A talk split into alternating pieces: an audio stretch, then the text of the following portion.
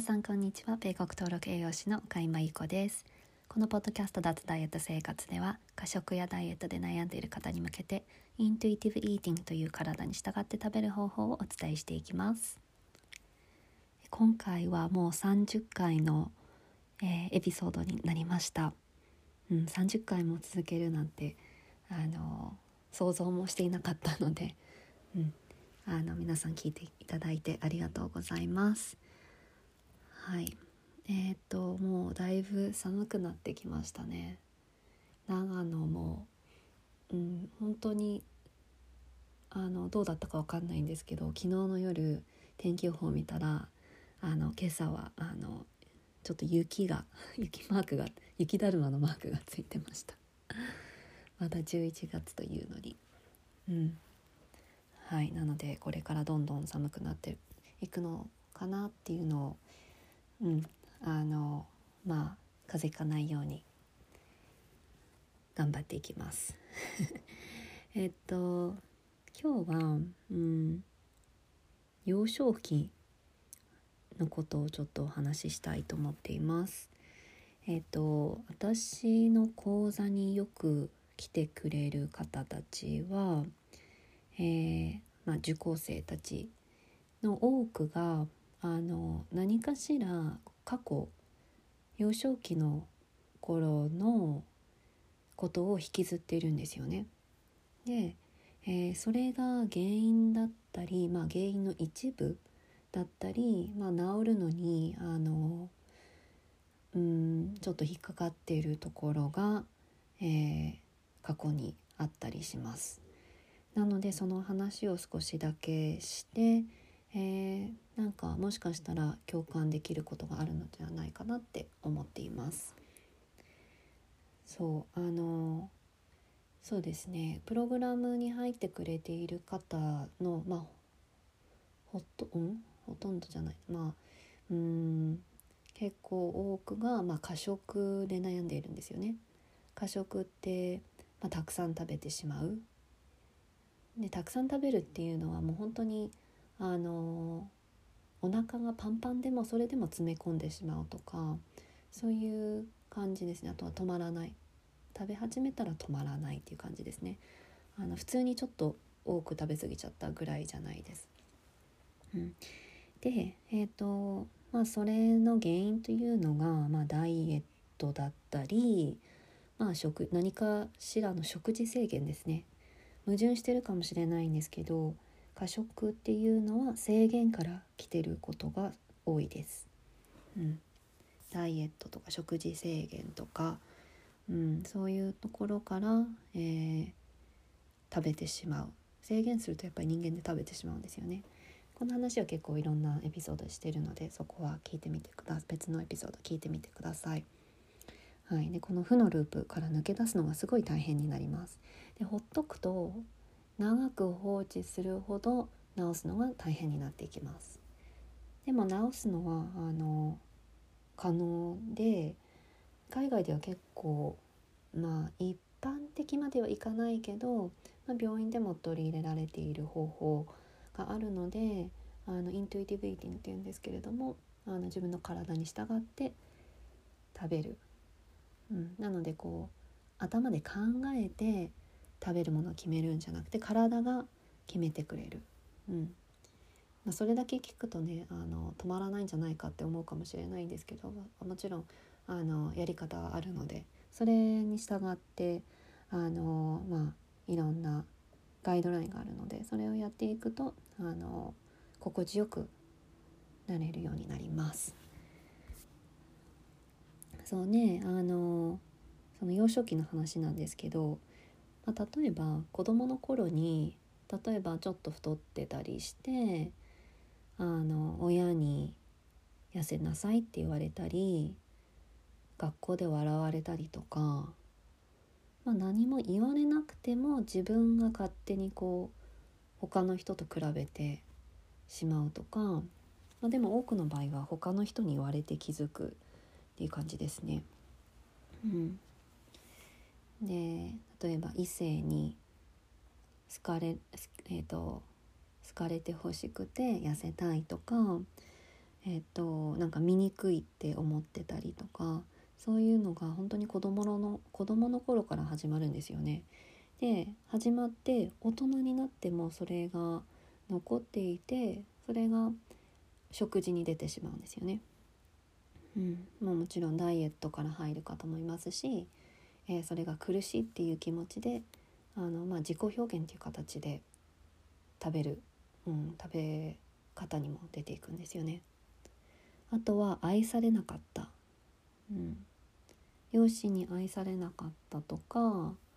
あのそうだね。まあ愛されなかったっていうよりは愛されなかった記憶があるとかうん。なんか愛情が足りないって感じるとか、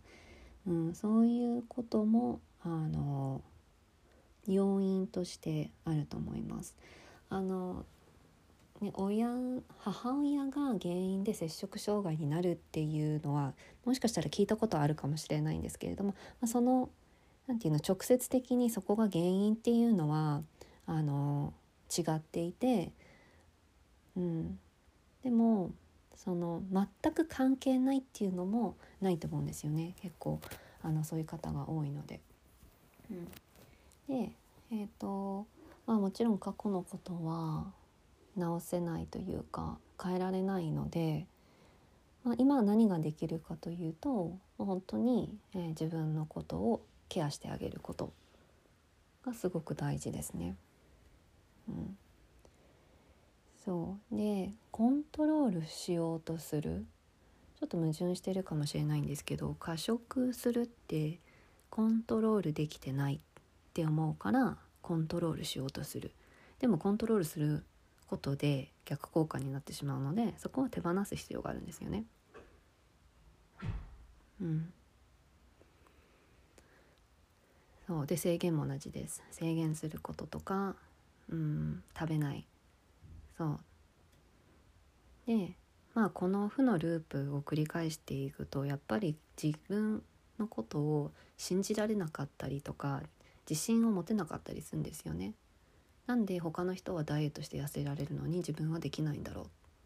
うなんで自分だけコントロールできないんだろうって思ってる人が多いと思います。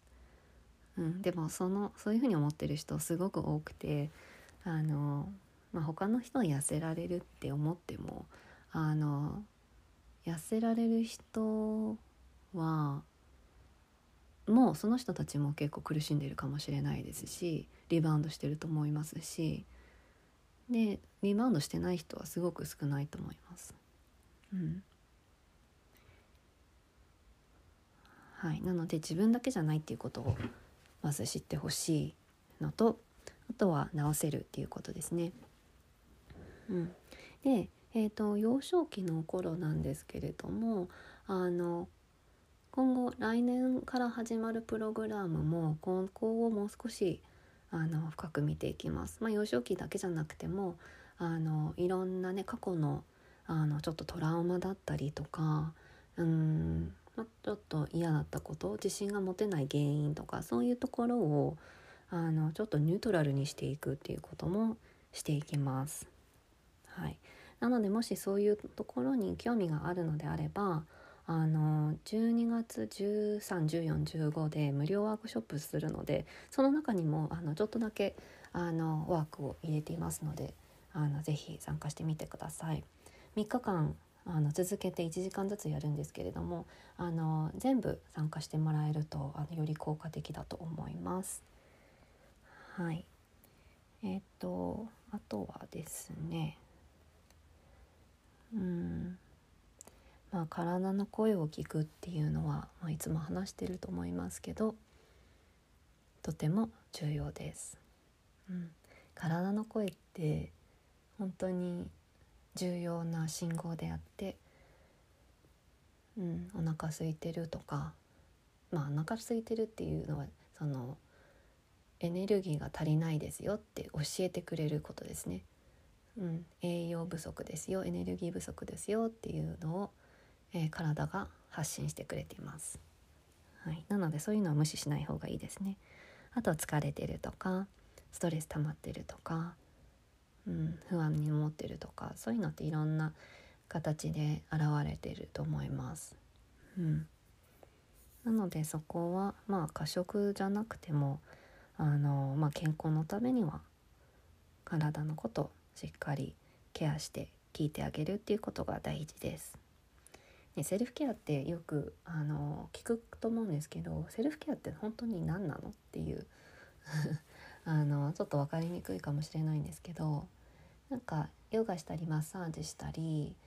うんなんかアロマしたりっていうイメージがあると思うんですけど、まあ、全然そういうことでもいいと思います。ただセルフケアってあの自分のメンタル面をケアしてあげるのがすごく大事でだからあの本当に自分のニーズに応えるっていうことですね。うん、だから休めてなかったら休むとか、うん、美味しいものを食べるとか、うん、そういうことでもセルフケアですね。自分の必要なものを与えてあげるっていうことがセルフケアだと思います。うん、あとやっぱりハッピーでいることですね。うん、無理にいつもハッピーになる必要はないんですけれども楽しいこと満足できることをするでそれが本当に小さいことでもいいと思います。うん、好きな映画を見るとか本を読むでも人と会うとか、うん、些細なことでも楽しいことを常に、うん、入れる予定に入れるとかでそういうことをしちゃいけないとかそれは時間の無駄とか、えーと、他の人は頑張ってるのにとかそういうふうに思わなくていいんですよね。うん、メンタルヘルスってすごい大事なのでこをしっかりニーズをあの満たしてあげることはあの常にやっててください。と私は何をしているだろう私は結構いつも やりたいことをやってしまっているタイプなので、うん、あの前も話したけどあんまりこう頑張るばっかりっていうことはしてないですね。うん、例えば昼寝もしますし、えー、人とご飯食べに行ったりとか、まあ、結構頻繁にしてるしえっと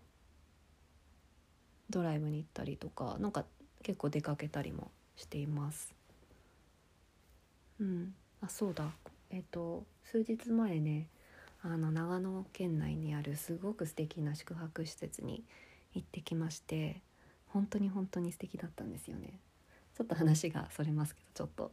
シェアしたくて。となんかね自然の本当に山の中にあるところでだから景色もう絶景、うん、窓の外がもうすんごい綺麗でインスタのストーリーズにも開けてたんだけども